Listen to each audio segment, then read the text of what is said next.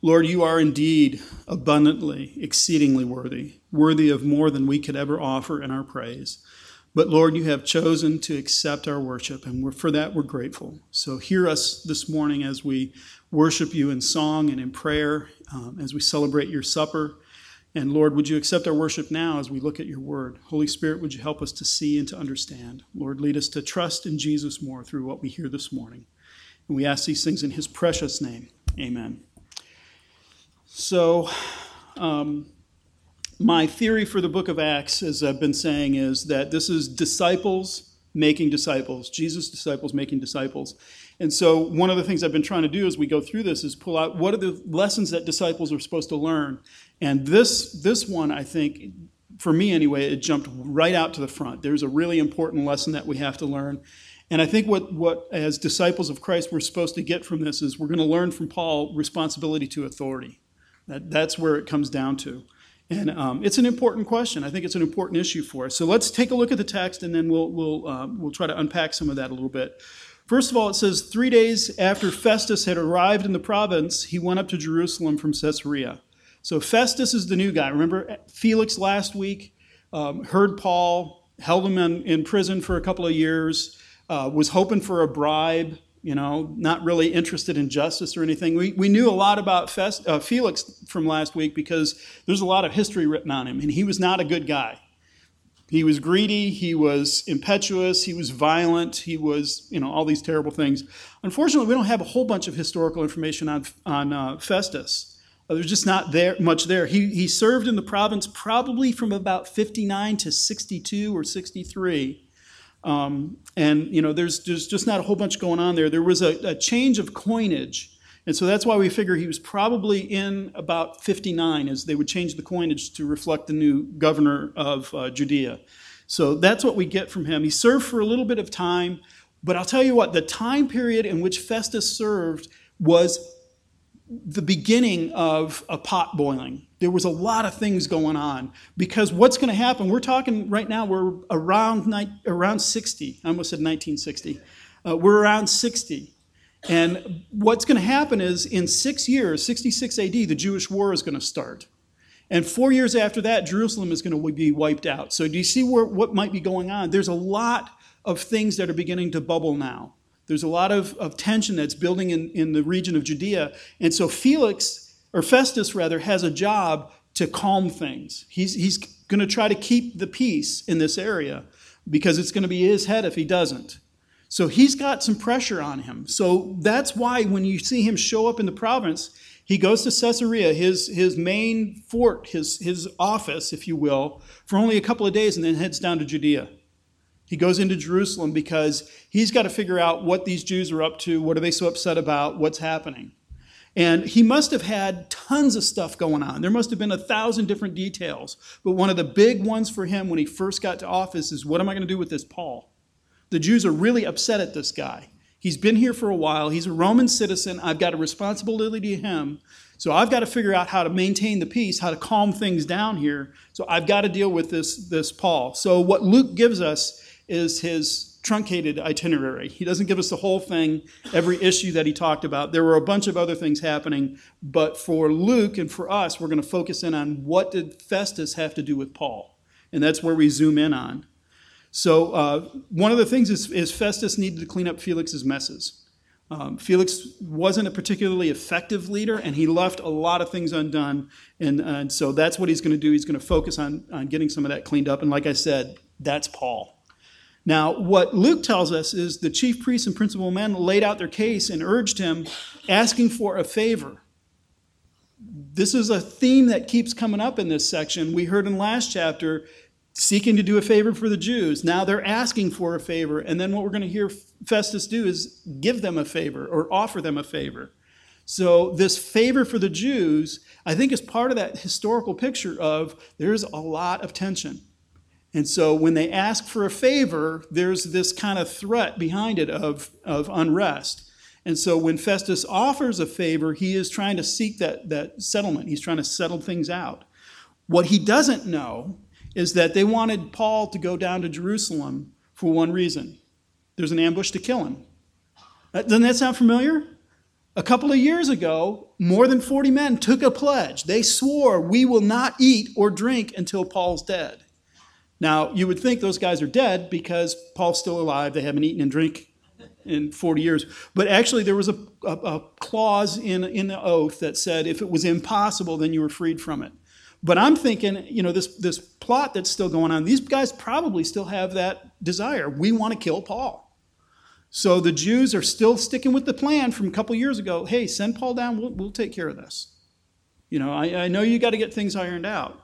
And so there's this plot. Now, Festus probably didn't know about it. Remember how uh, we found out about it previously is Paul's nephew heard and reported. And there's none of that in this story. What we see is that the tension is still real. Paul is still an issue. Um, so Festus replies, No, Paul is being kept in Caesarea. So, undoubtedly, Paul's Roman citizenship is at play here. I'm not turning a Roman citizen over to some other jurisdiction to take care of it. He's being held in Caesarea. That's where he should be tried. So, he may have a sense that something's going on. Um, don't know how shrewd he was or how tricky they were, but he, he is, he's clear about this. We're going to work together. I'm going to try to do you a favor. I want you to be happy, but we're not going to violate Roman law. He's in Caesarea, in Caesarea he stays. So what he invites them is, well, why don't you come on up to Caesarea? Come, come to us, and, and we'll try this case again. Because Felix didn't finish it. We'll hear the case one more time and we'll see what happens, see if we can't get this resolved. So that's, that's what he's going to face. That's where he's going. This is the, the trap he has walked into, um, the pressure that he's under. So when they when he arrives, right? So um, uh, Festus, I'm going to confuse Festus and Felix because they should have had different names. they should have been more different than that. So Festus goes back up. He spends a couple of more days. It says maybe eight or ten days in Jerusalem. Again, he had an agenda. He had an itinerary that he was working through. Doesn't matter. Skip that. Don't care. Here's what happens. He goes back to Caesarea. And the next day he took his seat on the tribunal. What that means is there was a raised dais, almost like a, a, um, a throne that he would come and sit on, and that's where he would hear the, the cases. So he takes a seat on the tribunal and ordered that Paul be brought. So, what Luke doesn't tell us is that the priests and the leading men of Jerusalem are already standing there waiting for him. They've already arrived. It, it's, uh, Paul is, is going to walk into this hornet's nest. So the next thing that happens is when he arrived, and that's talking about Paul, when he because he was sent for, he arrives, he walks in, and he is immediately surrounded by his accusers. Um, they had come down from Jerusalem and they stood around him, bringing many and serious charges against him that they could not prove. Does that sound familiar? Isn't that the exact same thing that happened with Tertullus? He came in and threw accusations at Paul. He did this, he did this, he did this. And they, the, Paul's response is, yeah, that's nice. You can't prove any of that. As a matter of fact, I can prove the opposite. What happened when I was in the temple? Was I causing a riot? No. Did I come to Jerusalem to argue with people? No. So all your accusations are falling down. Same thing. The, the Jews have not changed their game plan. They're going to continue pursuing that same thing. So they start throwing these, these serious and numerous accusations against him. And so Paul argues in his defense. He says, Neither against the law of the Jews, nor against the temple, nor against Caesar have I committed any offense. Weren't those the three things Tertullus lobbed at him? He violated the temple. He came to the temple to, to uh, sully it, to, to soil it, to, to turn it into a bad thing. He was going to bring Gentiles into the temple. He's been causing riots. That's a threat to Caesar because it's upsetting the peace of the nations. And he's part of a sect. He's a, he's a branch off of Judaism. He's violating Judaism. And so Paul responds again to those three charges. There's nothing different in this trial, it's the same thing. So you can see Paul is probably getting tired. You keep bringing the same charges against me, I keep shooting them down, and yet I'm still in custody. He's probably getting frustrated. At least I'm getting frustrated for him, if not. So that's, that's his response is, I haven't done any of those things. And so that's when Felix says, or Felix, I told you I was going to do that, right? When Festus says he wanted to do a favor for the Jews, he's doing them a favor again. The word for favor is charis, grace. He's doing them a, a, an unmerited favor, something just kindness to them. He asks them a very important question. He says, um, Would you like for us to go to Jerusalem and I will hear his case there? Festus is a genius because here's what he's just done. He said, I will take Paul and I'll go to Jerusalem. I will do you a favor. We will go to your home country. That's where we'll go. But he also maintains the Roman portion of this, and I will try him. Not, we'll go to Jerusalem and you have at him. He's not abdicating his authority. He's not handing Paul over and saying, do with him what you want. He's still maintaining his authority over Paul but he's trying to help the Jews here. He's saying, let's, let's do this. Do you see what a shrewd negotiator he is? He is really trying to make the Jews happy so the uprising will settle, but he's also trying to maintain Roman rule over this, this place. So that was the offer. That was his, what he wanted. So listen to Paul's response to this. I am standing before Caesar's tribunal where I ought to be heard, where I ought to be tried. Paul has just said something that I think is super important to this discussion. Where is the right place for Paul to be tried? Shouldn't it be in Jerusalem under the Jewish law? Because these are God's people and God's law and that kind of stuff. He looks at them and he rejects that and he says, I ought to be tried before Caesar's tribunal. That is, is mind blowing to me. Is you would figure, let me be turned over to my people and handled there. So, what we're going to look at real quick, uh, what I want to tear apart on this a little is I think we're being taught about civil authority and the Christian. We're being shown what it looks like to be a Christian and what civil authority looks like for us. And in case you haven't noticed, you're under a civil authority that isn't necessarily Christian. So this is really applicable. And if you look around the world, we sang that song at the beginning uh, Asian believers and, and down in the Amazon. Not everybody has a democratic, fair, and open society. And yet the church thrives. So we need to understand, first of all, what is civil authority? Well, civil authority is instituted by God. Um, it is like when you look in the Old Testament, especially, and it talks about the nations. The nations are nations, they're not individual people. It is a societal group of nations, and nations are ruled in some way, either by a king or an emperor or you know, a democratic society or something. That's, that's something that just is, and the Bible recognizes that, it authenticates that. The next thing is that Jesus is, ultimate, is, is said to be King of kings and Lord of lords. He doesn't say he is the king and there are no other kings. He is the Lord and there are no other lords. So his title as King of Kings and Lord of Lords admits there are kings and there are lords. But it also teaches us a very important thing. They're under him. They're, they're under his authority. So he's the King of Kings, the Lord of Lords. And then finally, in the book of Revelation, and we sang a bit of Revelation today, so I'm really happy. We're studying it on Friday, by the way, if you want to uh, dig in on that. Um, the kingdom of this world has become the kingdom of our Lord and of his Christ, and he shall reign forever and ever. Revelation 11:15. The kingdom of this world has become the kingdom of our Christ. it's not like it's he shatters it and says, well, it's gone, there's, there's none of that anymore. So there's this ideal of civil authority as instituted from, by God. As a matter of fact, I think the clearest example is in Roman or is in uh, John chapter 9 when, when uh, John chapter 9. Well, maybe it is 9. No, it's verse 9. Um, John chapter something. I don't remember. I wrote down the wrong one. When Jesus is on trial before Pilate, and Pilate comes into his headquarters and said to Jesus, Where are you from? But Jesus gave him no answer. And Pilate said to him, You will not speak to me? Do you not know I have the authority to release you and the authority to crucify you? Why aren't you talking to me? I'm the one that can kill you. You should be speaking to me. And Jesus finally opens his mouth. He looks at him and he says, You would have no authority over me unless it was granted to you from above. So, why does Pilate have authority? Because God has granted Pilate authority. And Jesus has no fear of that. He says, You only have that because my Father has given it to you. I don't fear you, Pilate. I'm not afraid of you. And then the place for us where is we hear it applied to us is Paul again. Paul in Romans chapter 13 Great chapter, read the whole thing if you really want to dig into the question of civil authority and the res- Christian's response to it. But listen to this. The first couple of verses, he says, Let every person be subject to the governing authorities, for there is no authority except from God.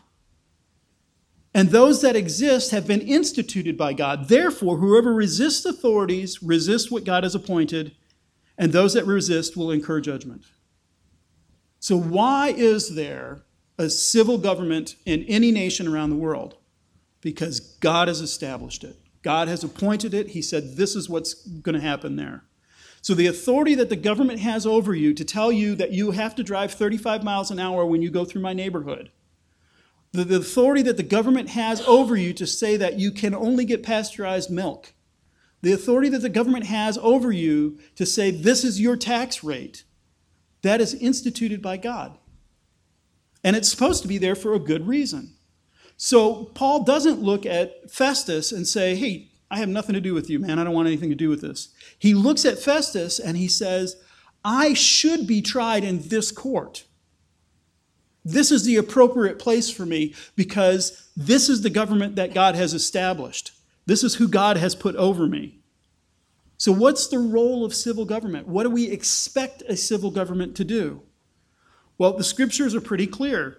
1 Peter chapter 2 Be subject for the Lord's sake to every human institution, whether it is to the emperor as supreme or to governors as set by him to punish those who do evil and, and uh, to praise those who do good. For this is the will of God, that by doing good you should be that you by doing good you should put to silence the ignorance of foolish people. Live as people who are free, not using your freedom to cover up for evil, but living as servants of God. Honor everyone, love the brotherhood, fear God, honor the emperor. So what is what is the civil authority's role here? I, I think it's a, actually a pretty good definition of justice, is to punish evil and to praise good.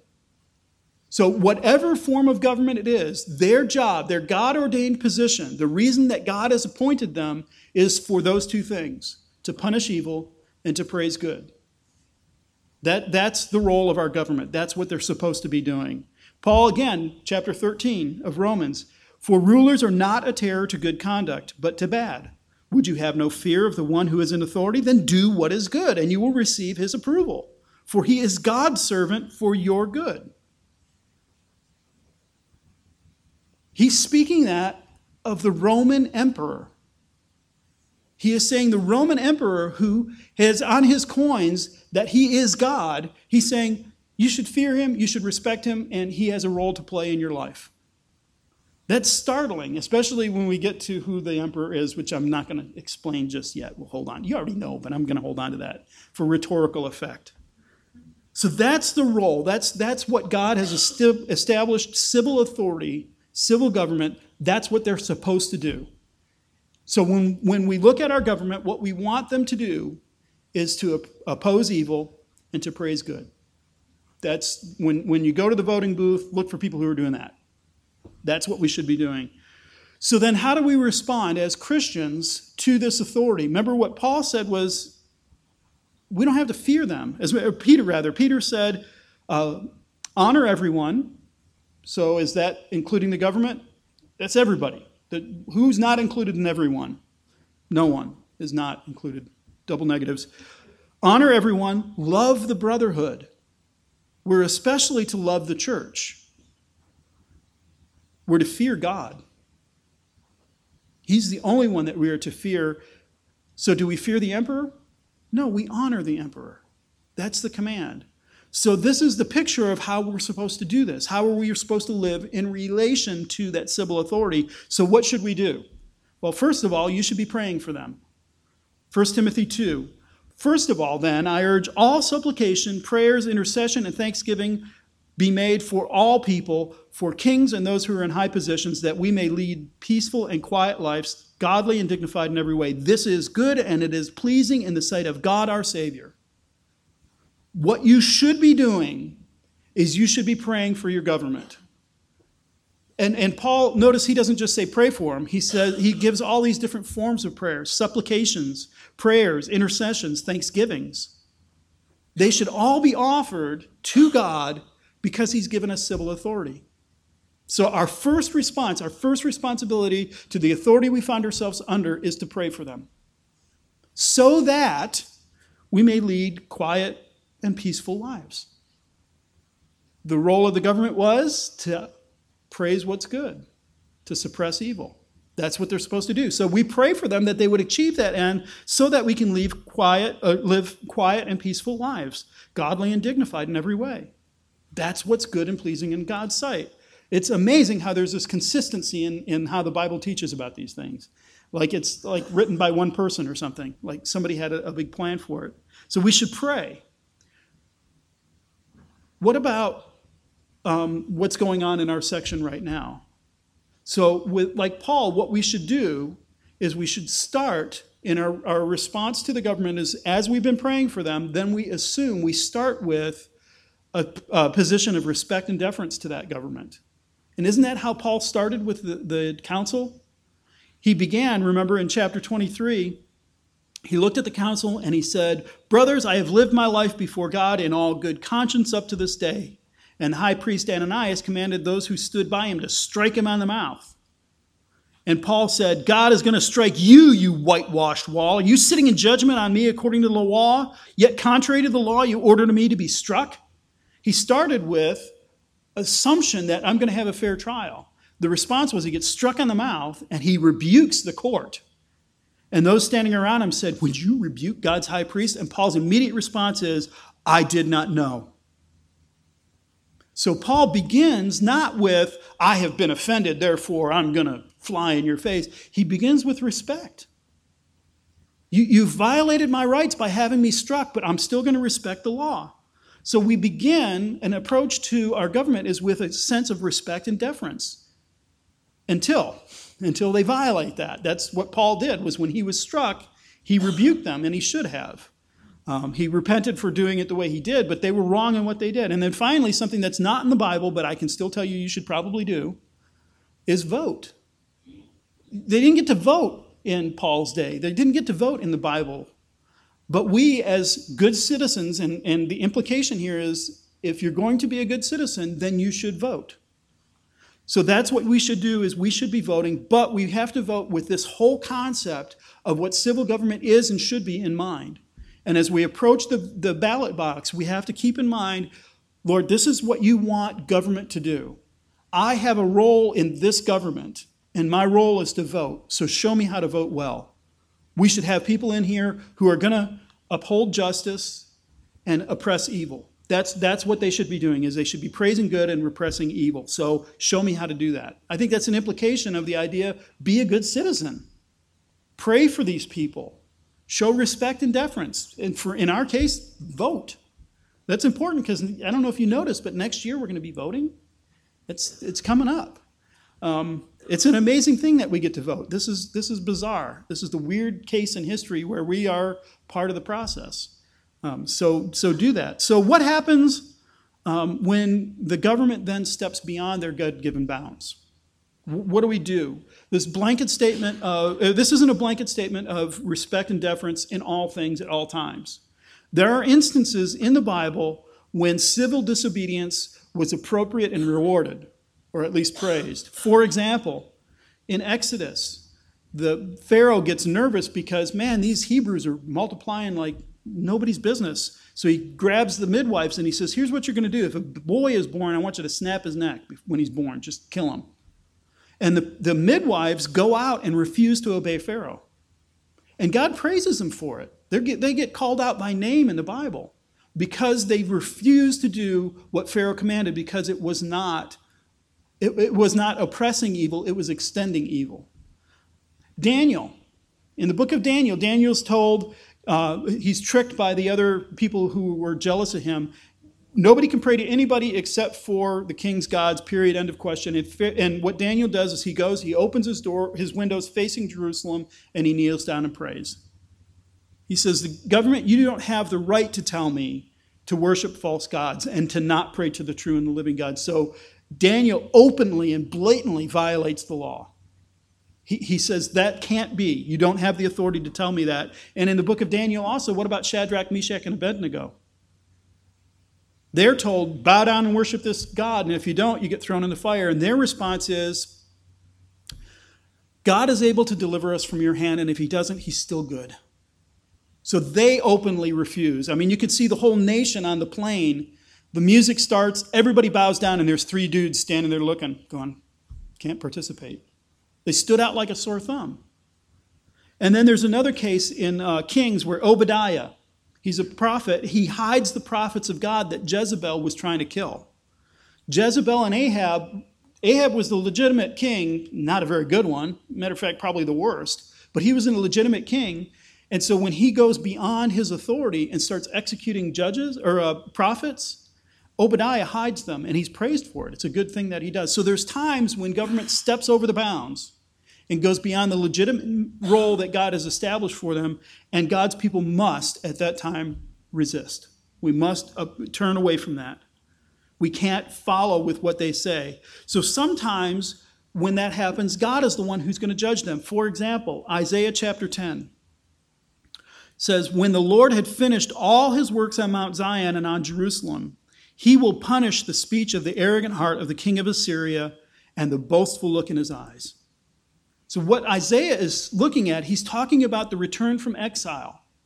And the picture is that God raised up Assyria to bring judgment on Israel because Israel was so horrible wouldn't give the land rest, wouldn't honor their God. So he raises up Assyria. Assyria comes in, carries the people away. God says, That was my intended purpose, is to bring them into judgment. But Assyria got ahead of themselves. The arrogant heart of the king and the boastful look in his eyes. I did this. The reason I carried them away is because I'm so big, I'm so bad, I have so much power and authority. So God says, when he's finished, he's going to deal with them. So in uh, chapter 10, verse 15, Shall the axe boast against him who hews with it? Or the saw magnify itself against him who wields it? As if a rod should wield he who lifts it, or if a staff should lift him who is not wood. Therefore, the God of hosts will send wasting sickness amongst his stout warriors, and under his glory a burning will be kindled like the burning of fire. So God says, Assyria, I raised you up. I used you for my purpose. You stepped out of bounds. I'm slapping you down. I'm bringing you under my control. So, do you see there's this picture where government can step over their line? They can go beyond what they're supposed to do. They can become what they shouldn't be. So, now, time to play my history, history card. The emperor at this time was Nero. Nero was horrible. He was a terrible person, and Paul says, it's his tribunal that I should stand under. It's Paul's writing in Romans that says, honor the emperor. Peter writes and says, fear God, but honor the emperor. Nero, of all people. So you don't look at the office and say, well, I don't like the person in the office, therefore I'm going to disrespect him. We don't have that option. We have to look at the office and say, God has established that office, as horrible as the person holding it is, and I must respect them. Now, I sympathize with that being in the military. I have worked for some folks that I thought were horrible. But, you know, I still had to pop a salute and say, yes, sir, even though I didn't particularly care for that person. So I kind of get this. That's drilled into my brain. But for civilians, we may not understand that. I, I don't like the person. Why should I show him respect? Because what God has told us, He has established that office. He has established that person in that office. And they are due your respect. The only time you get to step out of line, the only time you get to oppose them and look away from them is when they have crossed that line. And then you must respectfully and honestly say, no, I can't do that. So if our government was to come and say, you know, Christian churches are great and everything, but you're going to have to worship this as well.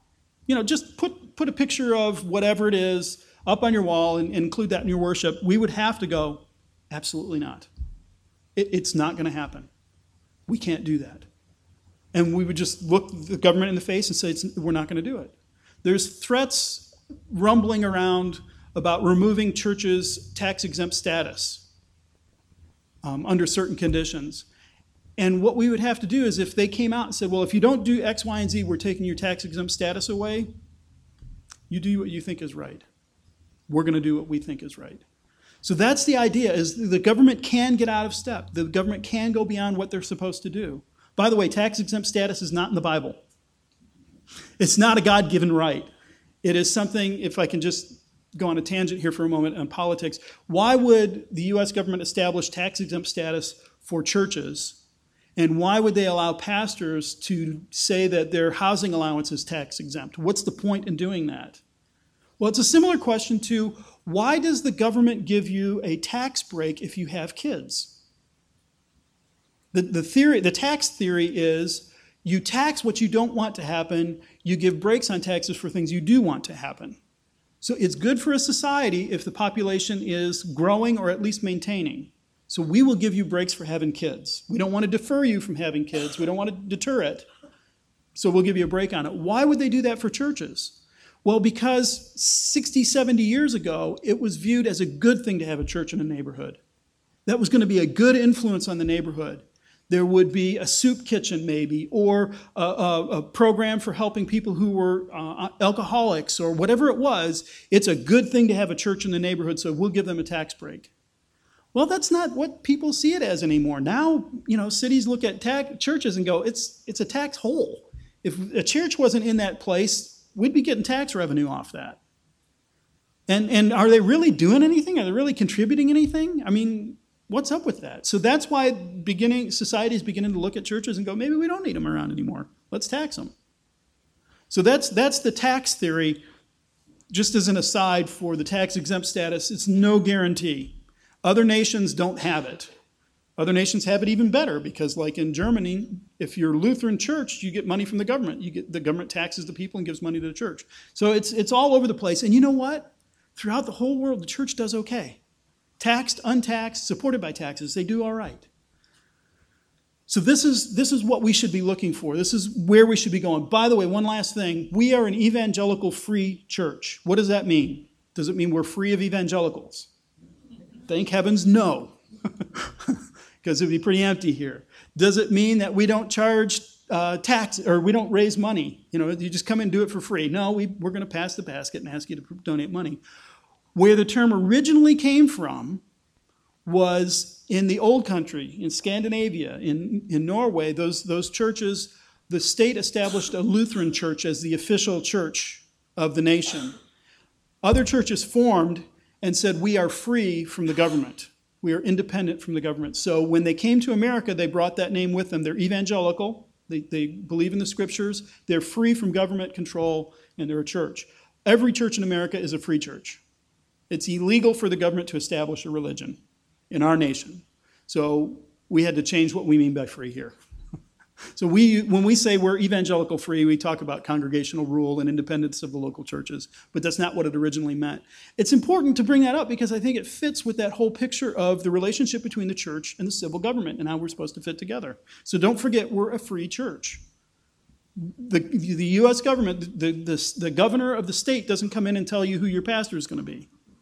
Let's we decide that. So we're free. So sometimes the church or the, the state can step beyond what its responsibilities are. Sometimes it can go over its bounds. One last thing that to bring up about the church and the government and everything is, and I think this is important because in our, our, our civil environment right now, it seems like the answer for everything is more law. If something happens, we need a new law to address that. And, and if we put another law on the books, that's going to somehow fix it. That's not always the best case. I don't think that's the best way to do it. So within the church, if we should have a disagreement within the church, or if two people within the church should have a disagreement and, and somebody feels they were wronged, is it best to go to the civil government? Ideally, the civil government should be establishing peace and opposing evil, so that sounds like it's not a bad thing. But Paul in 1 Corinthians chapter 6 says, no, you guys should handle it yourselves. So if we had two, two believers, maybe God continue to spare us from this. But should we have two believers in our church who go to it with each other and have a disagreement, we should be able to help them iron that out. We don't have to get a legal requirement, a legal document to say that this is how it should be. If both people are submitting to the church, we could come in and say, well, let's get some people together and talk through this. So here's what Paul says in, in 1 Corinthians 6. When one of you has a grievance against another, does he dare go to the law before the unrighteous instead of the saints? Or do you not know that the saints will judge the world? And if the world is to be judged by you, are you incompetent to hear trivial cases? Do you not know that we are to judge angels? How much more than matters pertaining to this life? So, if you have such cases, why do you lay them before those who have no standing in the church? I say this to your shame. Can it be that there is no one among you wise enough to settle a dispute between brothers?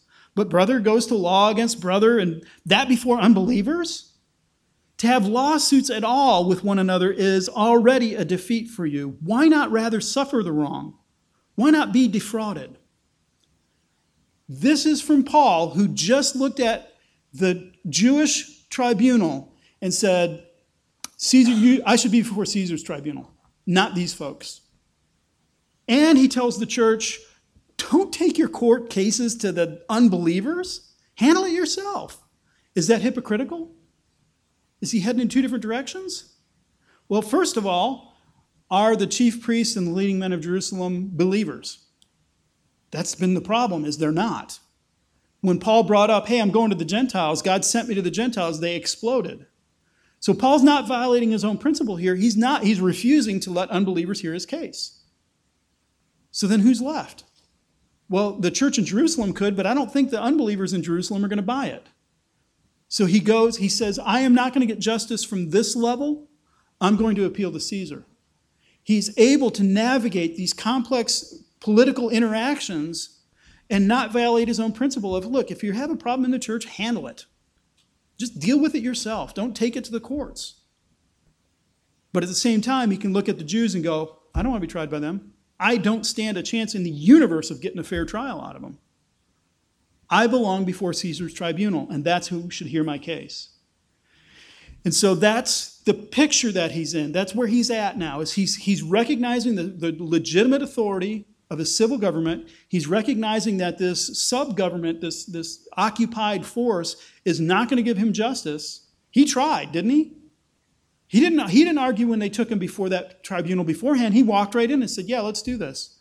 And when they proved that they would not be just and fair, now Paul is saying, I reject that. I will not deal with that court because they won't treat me fairly. So that's why it's okay if you appeal something. If you get into court and you wind up appealing, if you don't feel you've gotten justice from that level, then appeal it. Because what did Paul say? He said, Look, if I've done anything worthy of death, I'm not afraid of death. But I'm not going to let injustice reign. I didn't do anything worthy of death, therefore I'm going to appeal it. So Paul is not running. He's not trying to hide and say, what kind of legal loophole can I get through here? He says, look, if I've done it, kill me. I deserve it. But if I haven't, I demand justice. And so his final statement I appeal to Caesar. Now, the, the Roman citizen had the right to appeal their case unless they had committed one of three things, and I don't remember all of them. One was murder, uh, one was uh, treason, and I can't remember the third one. If any of those were, uh, were the case, then they couldn't appeal it to Caesar. But at this point, and this is documented outside the Bible, this was a Roman right was to appeal to Caesar. Now, in about 100 years, they're going to have to modify that because people were appealing to Caesar for everything. But at this point, Paul says, look, I don't think I'm going to get a fair shake anywhere. I want Caesar to hear my case. Is he going to get a fair shake from Caesar? You imagine if Caesar gets upset with him? Nero looks at him and goes, You're wasting my time. Kill this guy. But he's appealing to the highest legal authority. He's got that theology in his mind of this is a God established authority, and I will submit to that. So he appeals to Caesar. That was his call. Now, what it says then is Festus conferred with his council. The, the, it sounds like the right to appeal to Caesar was automatic, but Festus says, now wait a minute, we've got to review this. Does he have a legitimate right to appeal? Um, it, what, what exactly are the charges that he's, he's accused of? Um, can he appeal this? He doesn't just automatically slam the gavel down and go, all right, cool, not my problem anymore. He wants to review it, make sure it's legal, make sure it's just, make sure this is going to work. And then he says, To Caesar you have appealed, to Caesar you shall go. That's where he's going to head. Paul has been stuck in Caesarea for two years. What did Jesus tell him the night before he headed to Caesarea? You will be my witness in Rome just like you were in Jerusalem. Paul's been stuck.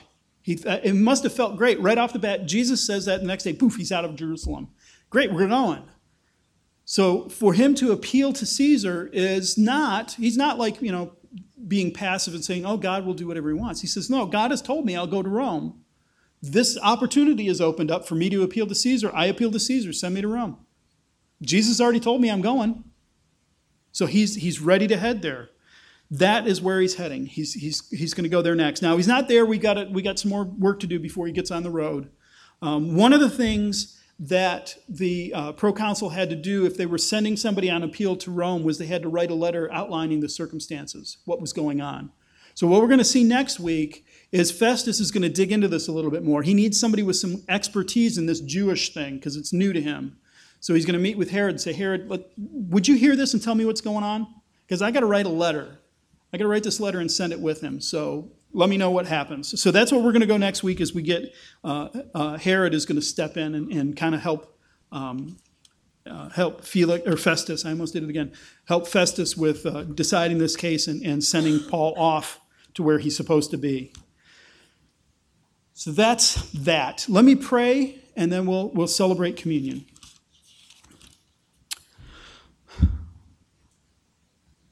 Lord, we live in a, a complicated world. It's, it's really, honestly, no more complicated than it was back then. Um, navigating the, the political currents that were going on and all the scheming and wheeling and dealing and backbiting and all that that was happening back then. Lord, it's, it, the human heart hasn't changed a whit. It's, it's the same thing that's happening today. The difference for us, Lord, is we have a role in, in this uh, decision. So, Father, I pray for your church in America. I pray for your church in um, in uh, Los Angeles County. I pray for your church in Lancaster. Lord, would you help us to look beyond the local politics to the eternal, to recognize, Lord, that you have established authorities. And Lord, grant us wisdom as we go to the ballot box, as we exercise our role as, as good citizens. But Lord, don't ever let us for a moment put our hope in what's going on here. You are the King of kings and the Lord of lords. You are the governor of governors. You are the president of presidents. Lord, you are over all human authority, and it derives its place from you. And Lord, as we've seen with Assyria, so here you will judge those who abuse, who step outside, who oppose you in their role as civil authorities. And so, Lord, grant us good leaders. Grant us leaders who will want to uphold what is true and good and right and oppress what is evil, instead of getting those two categories swapped. And so, Lord, have mercy on us as your church. May we be good citizens, first and foremost, of the kingdom of God, citizens of heaven before we are citizens of earth, so that we can be better citizens of earth. We ask these things in Christ's name. Amen.